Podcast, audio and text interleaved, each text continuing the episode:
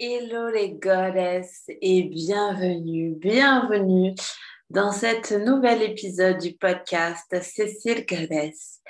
Je suis vraiment impatiente et excitée à l'idée que vous écoutiez cette merveilleuse conversation que j'ai eue avec une âme, une euh, guérisseuse du féminin. Je la vois vraiment comme ça. Euh, avec la belle Amasoul, qui est à la fois doula, professeur de yoga pré-postnatal pour la santé des femmes et Mon Mother. Donc, elle fait des soins énergétiques en lien avec l'utérus. On a vraiment eu une discussion cœur à cœur et je suis rentrée dans son univers. Euh, pour tout vous dire, je suis vraiment fascinée et très curieuse de la maternité sacrée et de la naissance orgasmique, de la naissance plaisir. Et euh, on a pu rentrer dans cet univers grâce à la belle Amma. C'est vraiment pour moi un chêne, un chêne puissant, ancré dans la terre et qui aide avec ses branches, avec ses spécialités, les femmes à être dans leur féminin. Donc, sans plus attendre, je vous laisse apprécier cette belle discussion avec la merveilleuse Sol. Bienvenue dans le podcast Cécile Goddess. Moi, c'est Cécile Goddess. Je suis votre hôte pour ce podcast.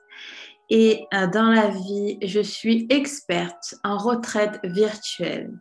Je crée une expérience unique, une expérience somptueuse qui va te permettre d'atteindre la paix intérieure dans le confort de ta maison.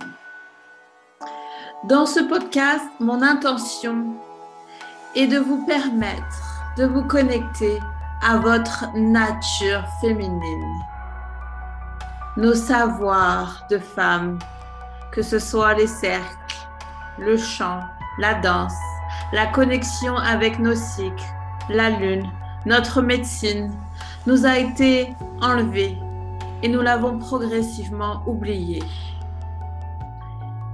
J'aimerais vous accompagner dans le chemin pour vous reconnecter à vous-même et surtout à votre magie intérieure parce que oui, les femmes, nous sommes puissantes, nous sommes magiques, nous sommes créatrices, nous sommes à la fois ombre et lumière. Mais nous avons juste besoin de nous le rappeler, de refaire circuler l'énergie circulaire sur cette planète. À travers mon cheminement spirituel et des interviews de femmes qui vibrent leur puissance féminine J'espère réveiller en vous la goddess, la déesse, cette femme qui marche avec assurance, sensualité, qui est connectée à la fois à la terre, au ciel, à ses cycles, à la nature, qui est intuitive, magnétique et puissante. Parce qu'on est toutes des goddesses. Parce que je suis, tu es une goddess. Bienvenue à la maison.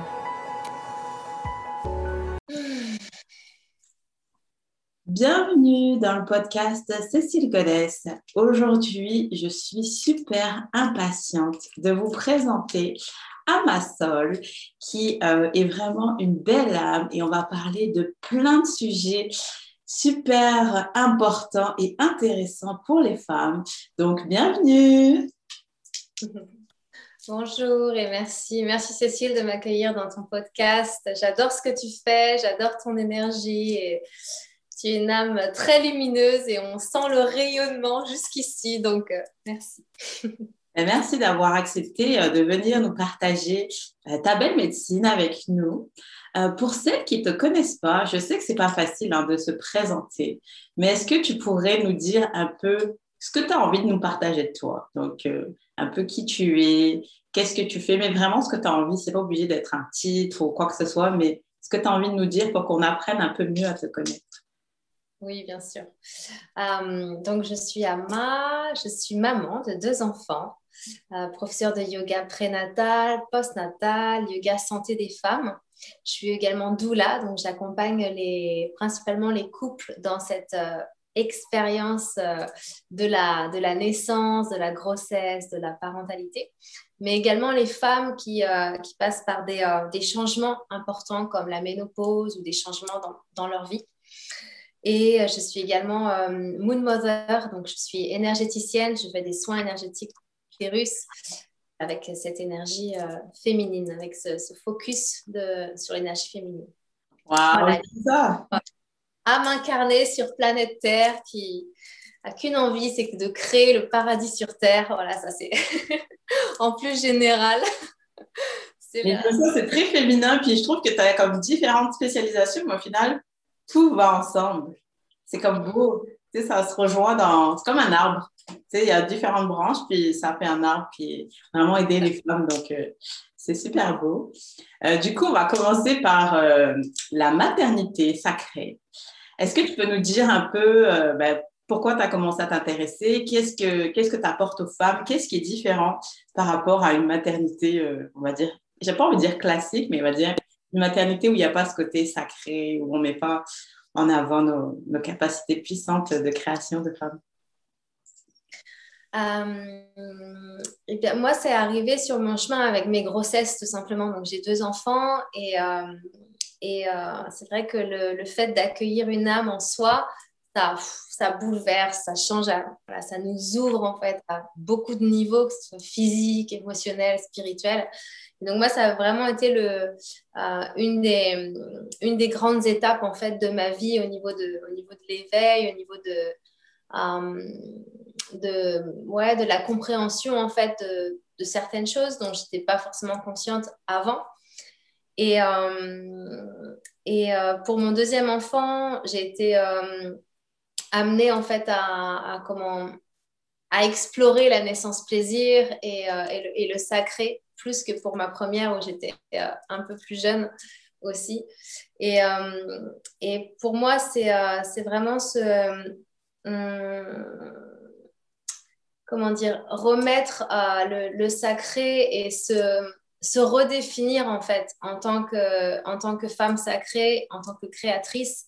Déjà parce qu'on est en train de créer une, enfin, on est en train de créer euh, tout un univers et un, et un vaisseau, euh, voilà, un corps humain dans, dans notre propre corps. Et, et ça c'est vraiment se, reconnaître en tant que déesse. Pour moi, la définition même d'une d'une déesse, c'est euh, être créatrice. Et là, qu'est-ce qui est le plus euh, visible qu'une femme enceinte en train de créer, euh, de contribuer à la, création d'un être humain et donc, l'ayant ressenti pendant ma grossesse, pendant mes grossesses, j'ai vraiment ressenti voilà, le fait d'avoir le gros ventre, l'enfant à l'intérieur. J'étais bien installée dans ma décitude parce que c'est vraiment la, définition même. Et, euh, et c'est ce que j'essaye de partager aussi aux, femmes, qu'elles puissent se reconnaître déjà en, en, tant, que, en tant que, femme divine, euh, puissante, confiante et sereine. c'est vraiment c'est, ce que j'essaye de partager à travers les différentes pratiques que je propose. voilà, ramener cette souveraineté aussi euh, par rapport à son corps parce que la grossesse est quand même beaucoup médicalisées.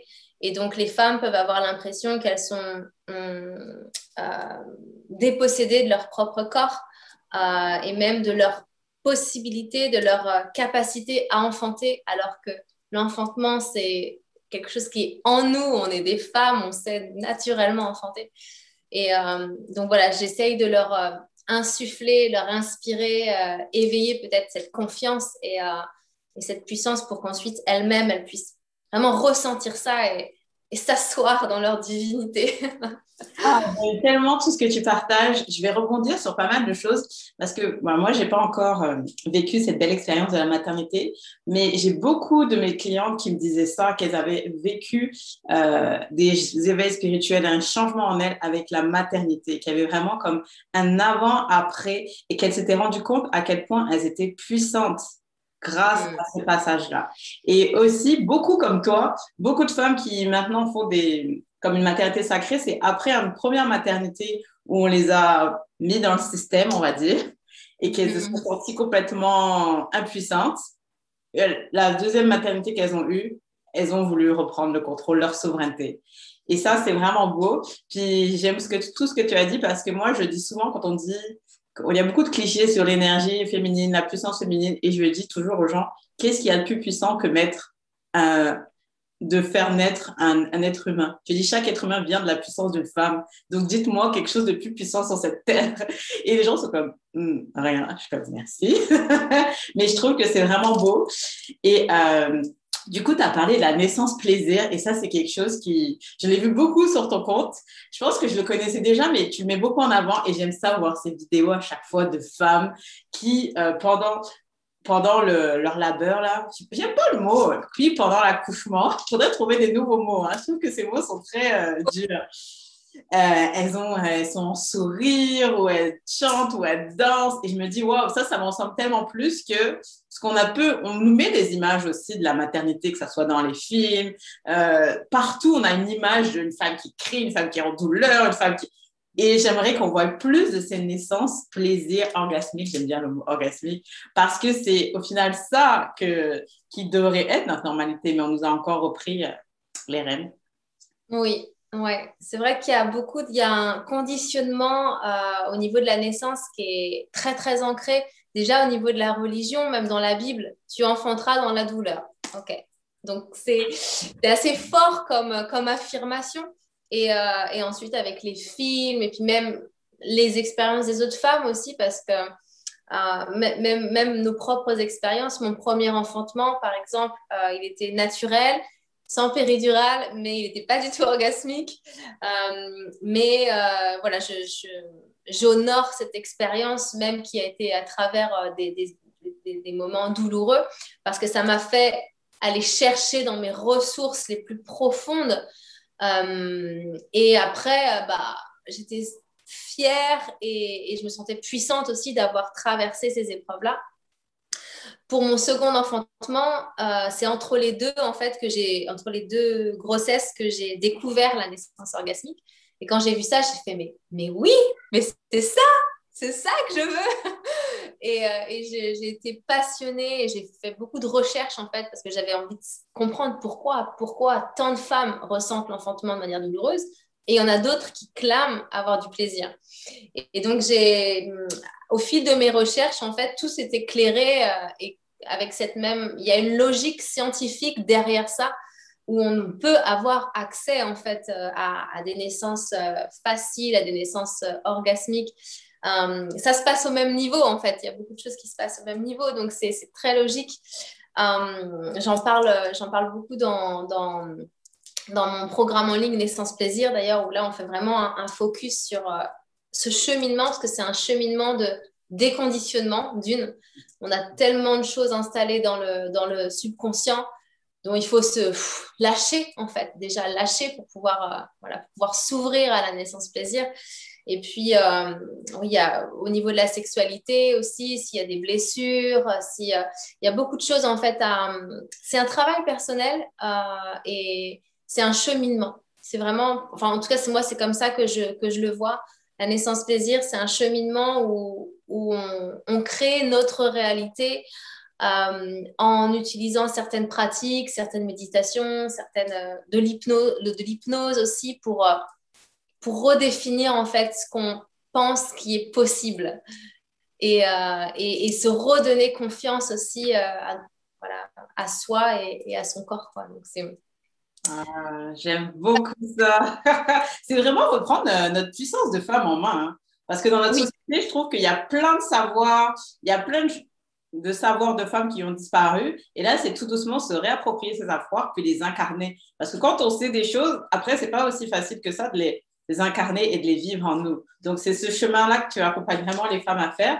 Et il y a quelque chose que j'ai vraiment aimé que tu as dit, c'est que je trouve que la naissance, c'est encore un sujet tabou même entre femmes, même, en, même s'il commence à avoir des femmes comme toi qui ouvrent la voie à en parler. Mais c'est vrai qu'autour de moi, euh, j'ai des amis qui ont des enfants, mes tantes, tout. Et puis c'est moi qui suis allée leur demander, mais au fait, ça s'est passé comment? Puis en fonction des personnes, elles sont plus ou moins ouvertes à partager leur euh, histoire de naissance.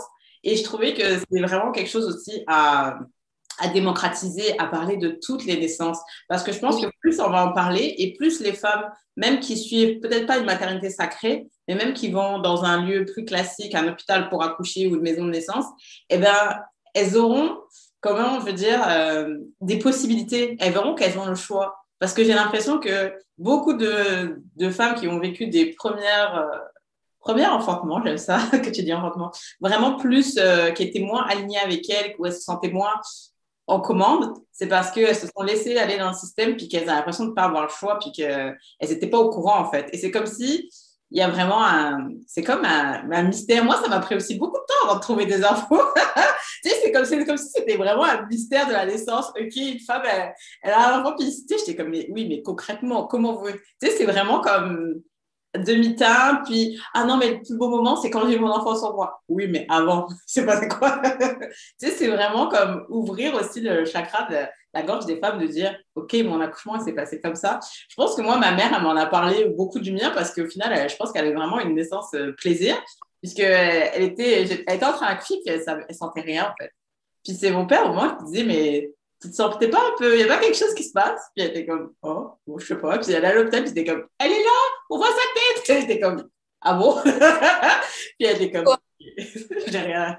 Donc, mais tu sais, c'est chacun son corps et tout, mais je trouve que c'est ça vraiment comme parler, ouvrir le dialogue sur les femmes qui puissent parler de leur maternité, échanger ensemble. Je trouve que c'est intéressant pour les femmes qui ont des enfants ou qui n'en ont pas. Parce que moi, je suis vraiment curieuse, puis je trouve que c'est dur des fois de de casser un peu le dialogue, même avec des amis qui sont super proches, comme même quand elles ont leurs enfants, même que je leur laisse plusieurs années après, je suis comme, ouais, au final, ça s'est passé comment? Et, et, après, je trouve que celles qui ont le plus de mal à en parler, c'est elles qui, qui, ont eu le plus de traumatisme, en fait, que c'était vraiment difficile et qu'elles se sont senties dépossédées de leur corps, qu'elles se sont senties parfois animalisées. On m'a dit, c'était fou, là. Je me suis dit, waouh. Donc, euh, vraiment, euh, mm. voilà, je me suis perdue encore dans mes pensées, c'est moi.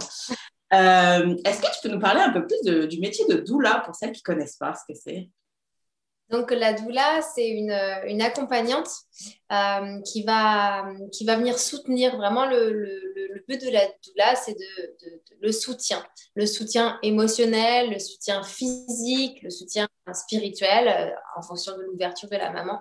il y a vraiment ce soutien-là, euh, mais sans le médical. Donc, ça sera la sage-femme va être va s'occuper de tout ce qui est médical.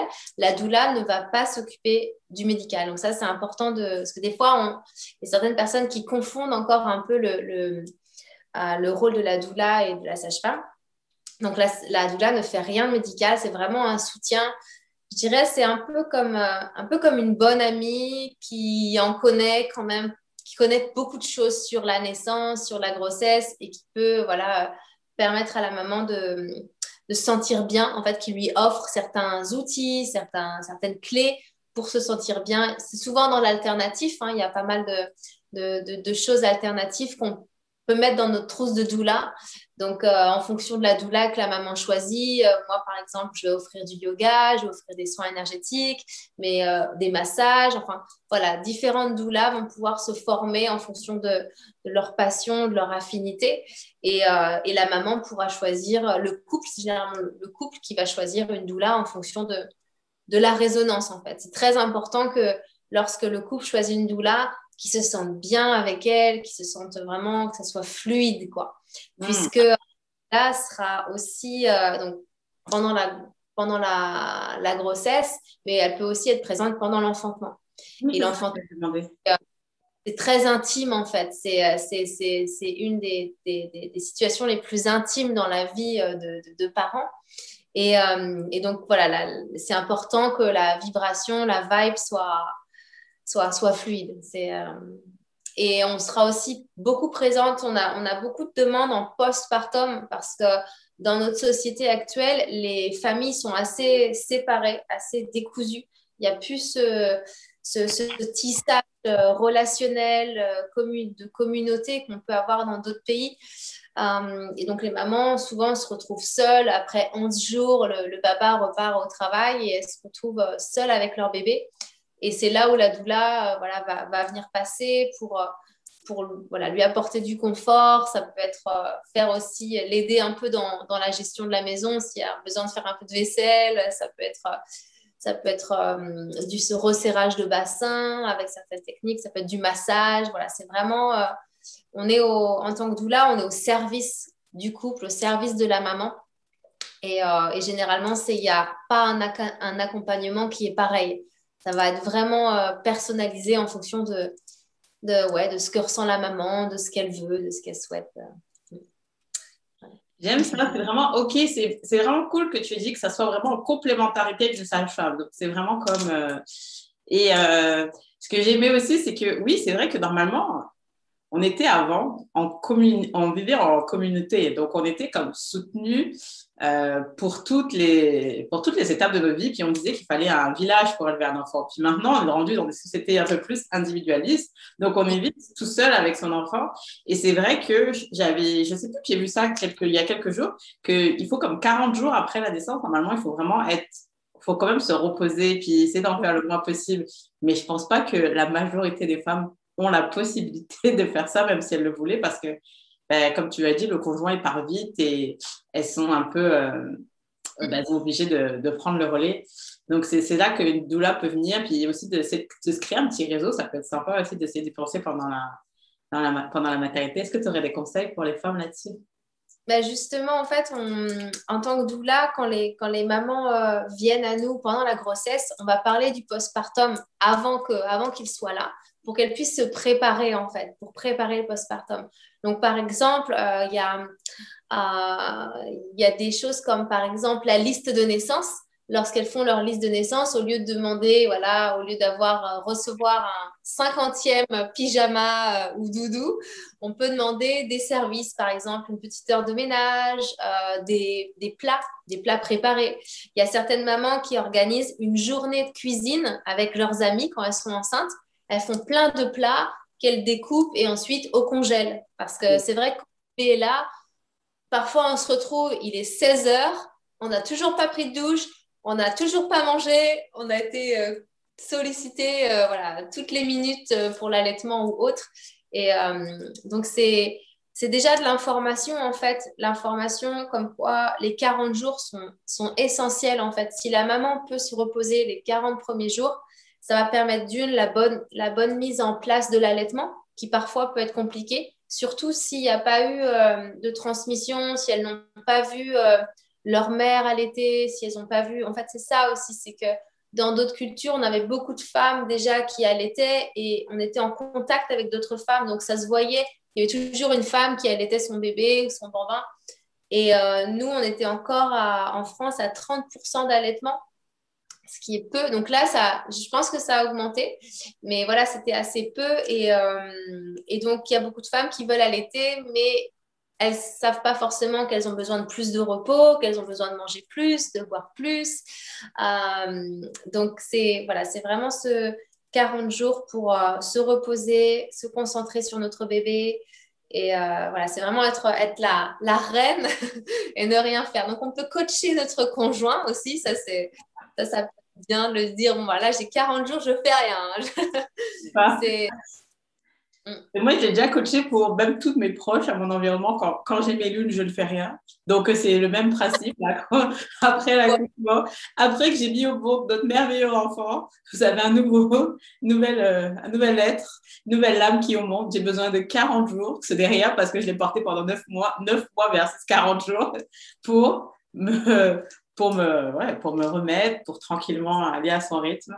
Parce que oui, j'ai eu beaucoup de femmes entrepreneurs, et peut-être que toi, tu peux rebondir là-dessus, qui disaient qu'elles se sentaient tellement dans, dans le rush de, de, retourner tout de suite dans leur entreprise qu'elles ont fait beaucoup de, euh, de dépression postpartum parce qu'elles étaient, elles se sentaient comme, elles voulaient passer du temps avec leur enfant versus elles avaient leur entreprise à continuer aussi. Donc ça aussi, je pense que c'est des choses à prévoir aussi pendant, euh, avec euh, la ou la personne qui les accompagne, avant pour que se dire, pendant le postpartum, j'ai 40 jours où je ne fais rien. Puis 40 jours, c'est pas autant que ça, c'est un mois et 10 jours. Ouais. Mm, mm, mm, c'est vrai que c'est, euh, ça peut être difficile en fait de ne rien faire pour des femmes qui ont l'habitude d'être toujours dans le, dans le faire, faire, faire.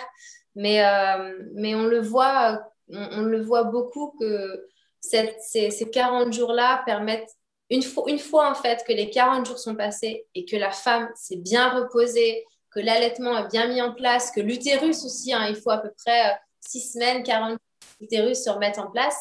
Et une fois que ça s'est bien installé, elle va pouvoir avoir un, une remontée en fait de voilà d'énergie et de ouais d'énergie vitale pour continuer à faire ces, ces petites choses. Après, c'est vrai que euh, il y a les 40 jours il y a aussi les 3 mois qu'on appelle euh, donc on appelle le quatrième trimestre. Donc il y a les 40 jours de repos vraiment euh, le, plus possible et après le, quatrième trimestre qui est aussi important. Voilà, le, corps a mis 9 mois pour pour créer cet enfant, à se transformer. Et donc, il y a encore quelques mois où il faut, voilà, même, même encore neuf mois de plus vraiment pour, euh, pour euh, voilà, où c'est bien de rester tranquille quand même, de ne pas se surmener non plus parce que l'allaitement demande beaucoup d'attention de, et de, enfin, même d'avoir un bébé.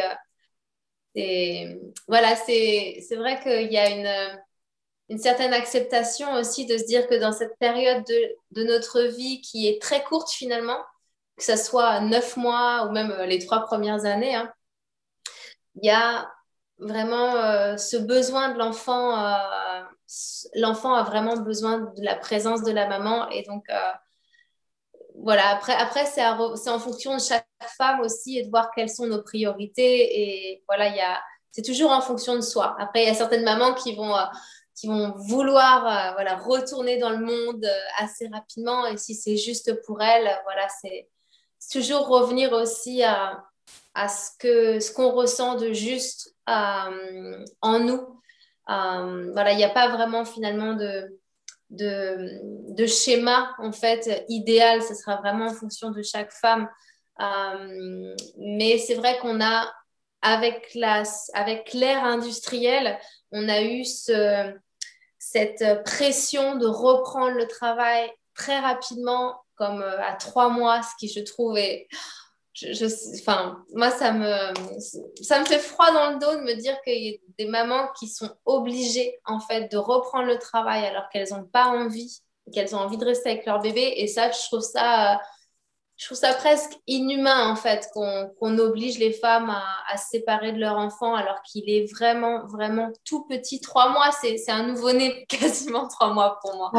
Pour moi, aussi, trois mois, je trouve que c'est vraiment tôt. Euh, c'est drôle parce que je raisonne là-dessus parce qu'il y a beaucoup de femmes qui m'ont dit qu'elles sont devenues entrepreneurs une fois qu'elles ont eu leur premier enfant parce qu'elles ne voulaient pas retourner au travail et parce qu'elles ne voyaient pas comment elles allaient pouvoir concilier leur vie de maman avec euh, avec, euh, ouais, avec leurs nouvelles responsabilités, ce qu'elles avaient envie d'apporter à leurs enfants. Donc, tu vois, ça montre qu'aujourd'hui aussi, la société, ben oui, notre société, elle est très patriarcale, encore masculine, même s'il y a des efforts qui sont faits et qu'elle ne permet pas encore assez aux femmes ou le monde du travail n'est pas assez flexible pour permettre aux gens de, ben, de vivre une vie selon leurs valeurs tout en accomplissant quelque chose qui leur plaît. Donc, ça, a poussé beaucoup. Euh, c'est vrai, quand j'interviewe beaucoup d'entrepreneurs, en général, elles me disent euh, ah ben oui, dès que quand j'ai eu mon premier enfant, là j'ai comme ok. c'est vraiment beaucoup, c'est ça. Euh, est-ce qu'on va parler de la bénédiction de l'utérus Tu m'as dit tu es Moon Mother. Alors c'est avec euh, Miranda Gray que j'adore énormément. Est-ce que tu peux nous dire euh, comment tu as découvert euh, tout cet univers? Et voilà. alors j'ai découvert la bénédiction mondiale de l'utérus. Ça devait être Hum, je pense en 2013, la première fois. Donc, c'était au tout début parce que Miranda a proposé la bénédiction utérus en 2012. Donc, ah, euh, et on n'était pas beaucoup. Euh, à l'époque, quand j'ai fait la première, on était 20 000 femmes à faire. On sait quand même beaucoup, mais maintenant, on est presque 300 000. Oui, oui, c'est ça. Mais, mais oui, pour elle, c'est pas beaucoup. voilà. Donc c'était euh, et ça a été tout de suite quand j'ai fait cette première euh, méditation, j'étais toute seule, euh, voilà, entourée de toutes mes plantes. J'avais pris toutes les plantes de la maison pour faire une petite jungle avec des bougies, etc. Et, quand j'ai fait cette première méditation à me connecter à mon arbre utérus, à la terre, à mon cœur, à la lune, ça a été un retour à la maison en fait. Ça a été vraiment fort pour moi. Et après ça, très vite, je donnais déjà des cours de yoga. Et donc, j'ai organisé des groupes de femmes en Russie, parce que j'étais en Russie à l'époque. Euh, donc, j'ai fait traduire les, méditations de la bénédiction utérus pour, euh, pour les femmes en Russie. Et euh, j'ai vu de très belles transformations, de très belles, très belles choses qui se sont passées dans ces cercles et dans la vie de, de ces femmes. et c'est quand je suis revenue en France, donc en 2000, 17, euh, je suis rentrée en France et là, j'ai décidé de me former en tant que Moon Mother avec, euh, avec Miranda Gray. J'avais déjà envie euh, avant, mais comme j'habitais loin, ce n'était pas possible. Et ça a, été, ça a été une très belle expérience, très belle initiation avec Miranda. Et, donc, j'ai passé le niveau 1, le niveau 2. J'allais passer le niveau 3, mais Mr. Coronavirus a décidé autrement.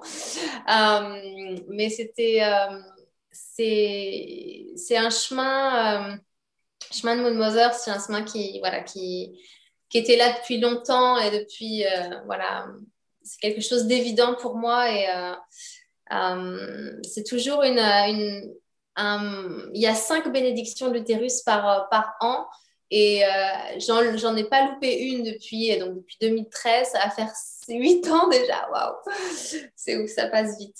Et à chaque fois, c'est un jour de fête, en fait, un jour euh, qui est dédié au féminin sacré, qui est dédié à l'accueil des énergies divines en tant que, en tant que canal de, de, l'énergie féminine. Et, euh, euh, c'est vraiment un, grand, grand plaisir pour moi d'accompagner, déjà en groupe, et j'accompagne aussi individuellement avec les bénédictions individuelles russes, qui, on va dire, qui sont plus intenses que les bénédictions collective mondiale. Les bénédictions mondiales, on va travailler sur des schémas qui sont communs à toutes les femmes qui participent. Donc, on a déjà, on a déjà pas mal de choses à travailler finalement entre, en commun. Et ensuite, bénédictions individuelles, ça va être des. Euh, euh, voilà, ça va vraiment travailler sur nos propres schémas.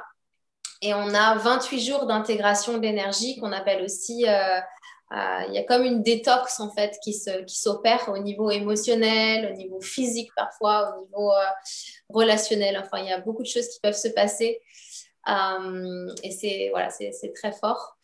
il y a aussi les soins. Donc là, soins de l'utérus, les soins de l'âme féminine, où là, c'est beaucoup plus doux, c'est plus comme un baume.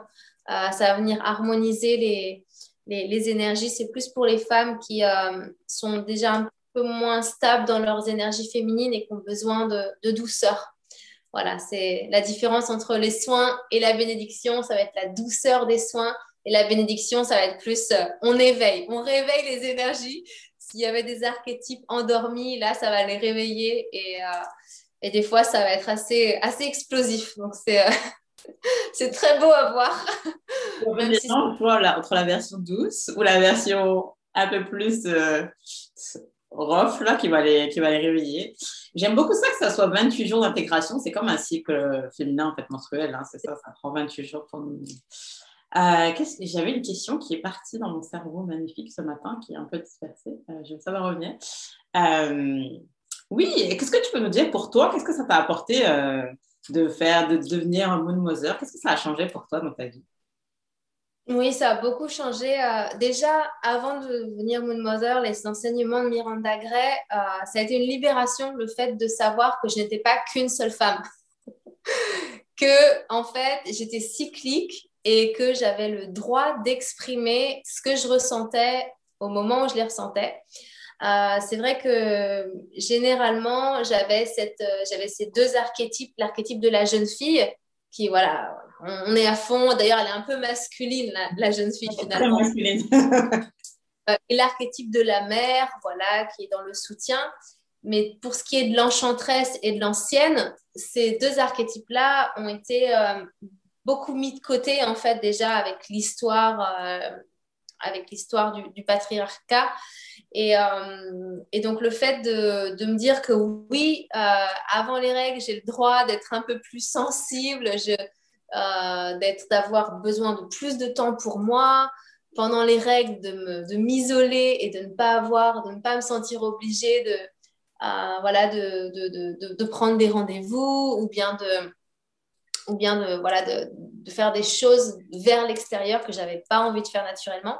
Ça m'a donné une validation en fait. C'était comme si on m'avait dit, OK, c'est bon, tu peux juste être toi-même, suivre tes énergies et tout est parfait. Donc, ça a été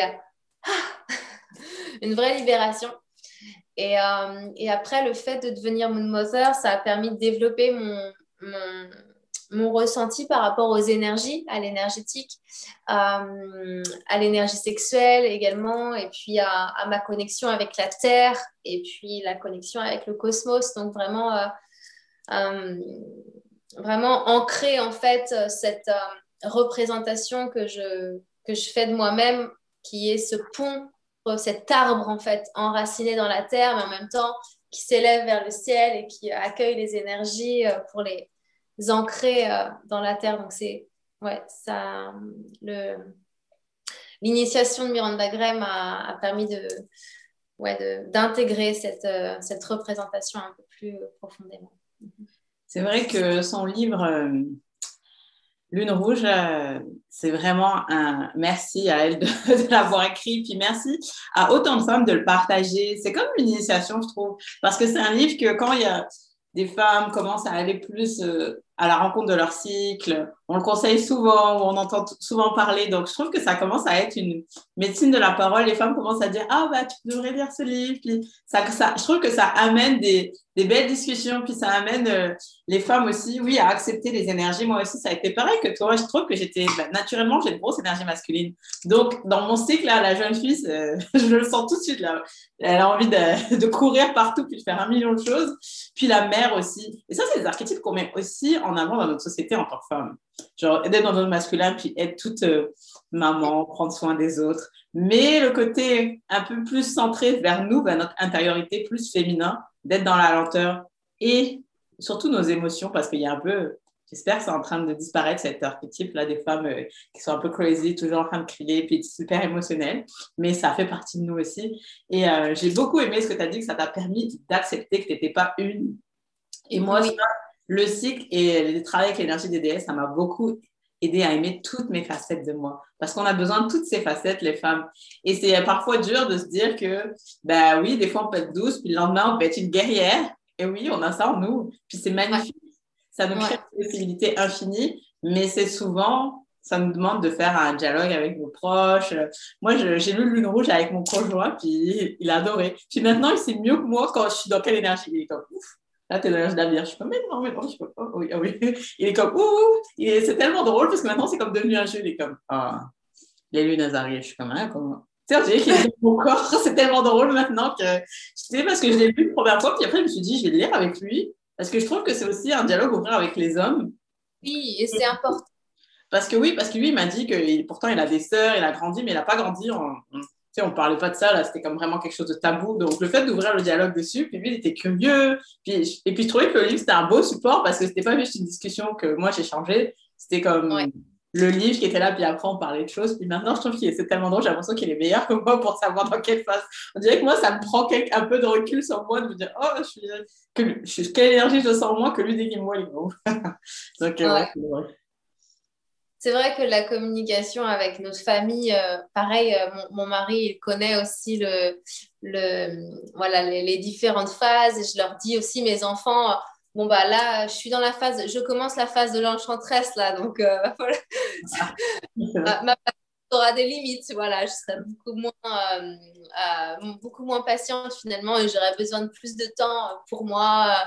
Euh, donc, ils, savent ça et ça leur permet de, bah, d'adapter aussi leur comportement et, et, et, aussi par rapport à cette phase-là, par exemple, qui est souvent une phase que les femmes ont du mal à accepter, la phase avant les règles, où on est un peu plus émotionnel, etc.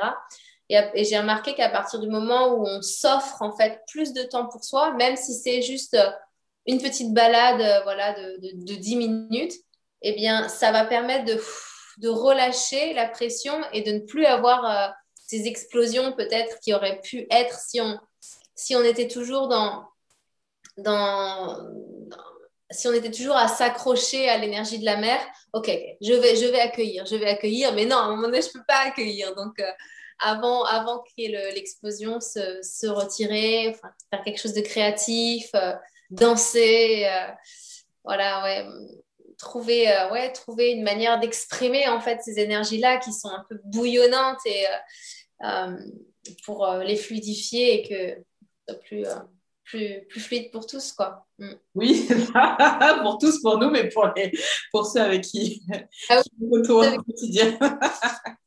Et j'ai de plus en plus d'hommes hein, qui sont intéressés aussi. Euh, euh, j'ai une petite anecdote. J'étais, euh, j'étais en voyage, j'étais dans une auberge de jeunesse et il y avait une femme à côté de moi et je devais avoir, je sais pas, peut-être 5, 6, 7 hommes.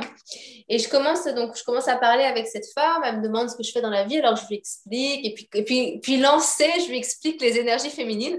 Et en fait, les hommes écoutaient, et j'étais vraiment que je disais à la femme, mais j'avais bien conscience que les hommes écoutaient. Et après coup, j'ai même appris qu'il y en avait qui prenaient des notes. C'est sûr, je t'ai dit qu'ils prenaient des notes mentales, comme attends, attends ça ressemble trop. c'était vraiment drôle, quoi, de, de, dire. Donc, du coup, j'ai un ami là qui, qui m'a emprunté le livre Lune Rouge parce qu'il s'est dit qu'il avait envie de, de, de, mieux connaître les femmes et de. Voilà, de, il s'est dit que ça pourrait l'aider, quoi. Et, c'est vrai que je trouve ça bien. D'ailleurs, Miranda a fait un livre qui s'appelle, qui est destiné pour les hommes. Je sais pas si tu l'as vu, ça s'appelle. Tu l'as Manuel de survie pour un homme qui vit avec une, homme, avec une femme cyclique ou quelque chose comme ça. J'avais lu, j'avais tellement rigolé le... le titre, je trouvais ça super drôle.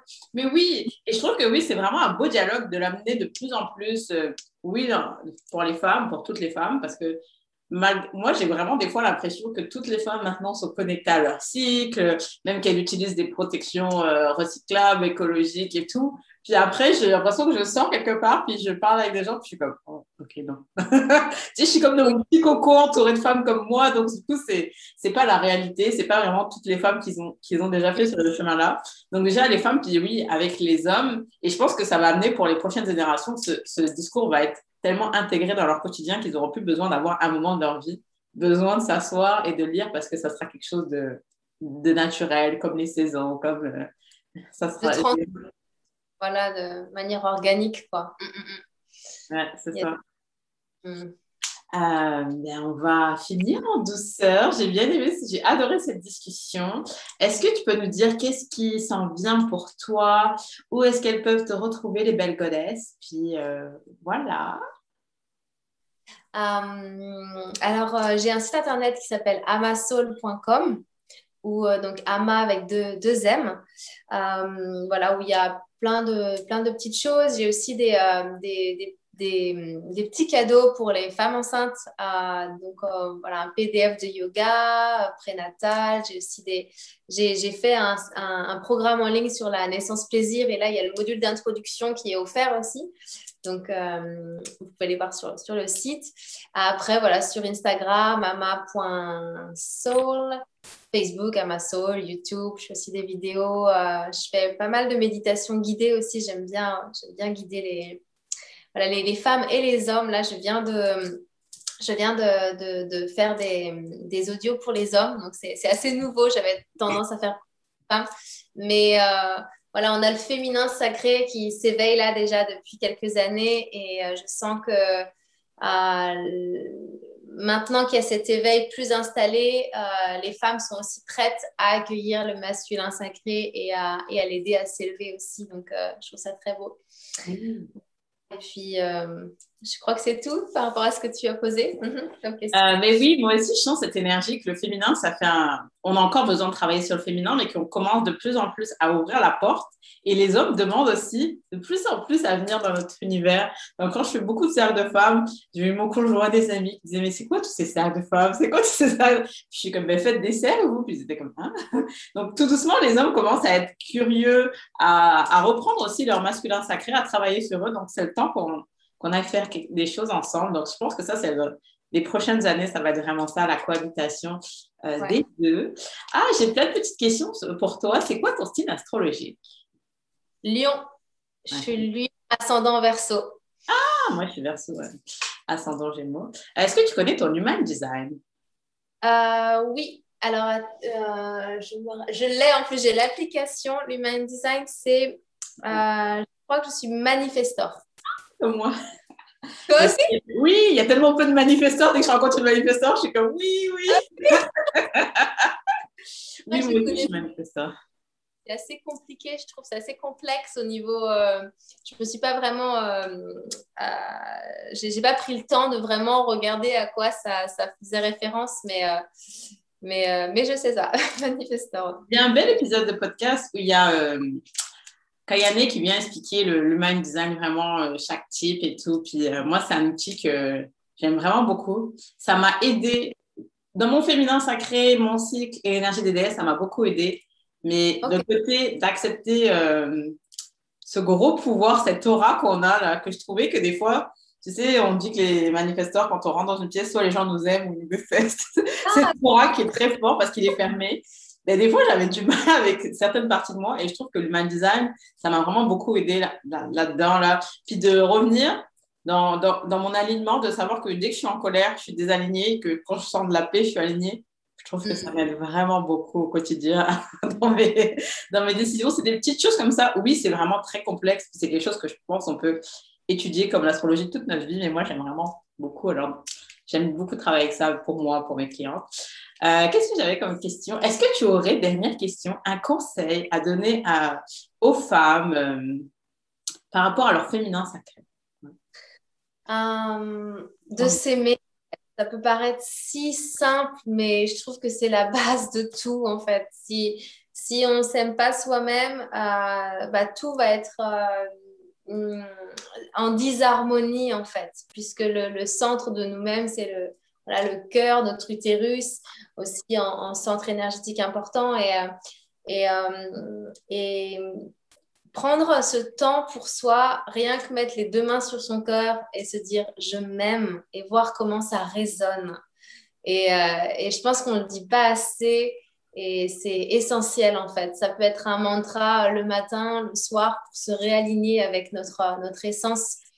Et à partir de là, à partir du moment où on a vraiment cet amour inconditionnel pour nous, eh bien, euh, par, par vibration, par, euh, ça va ça va, ça va venir se, comment dire, se répandre en fait autour de nous, cet amour aussi euh, qu'on a pour, euh, pour le tout.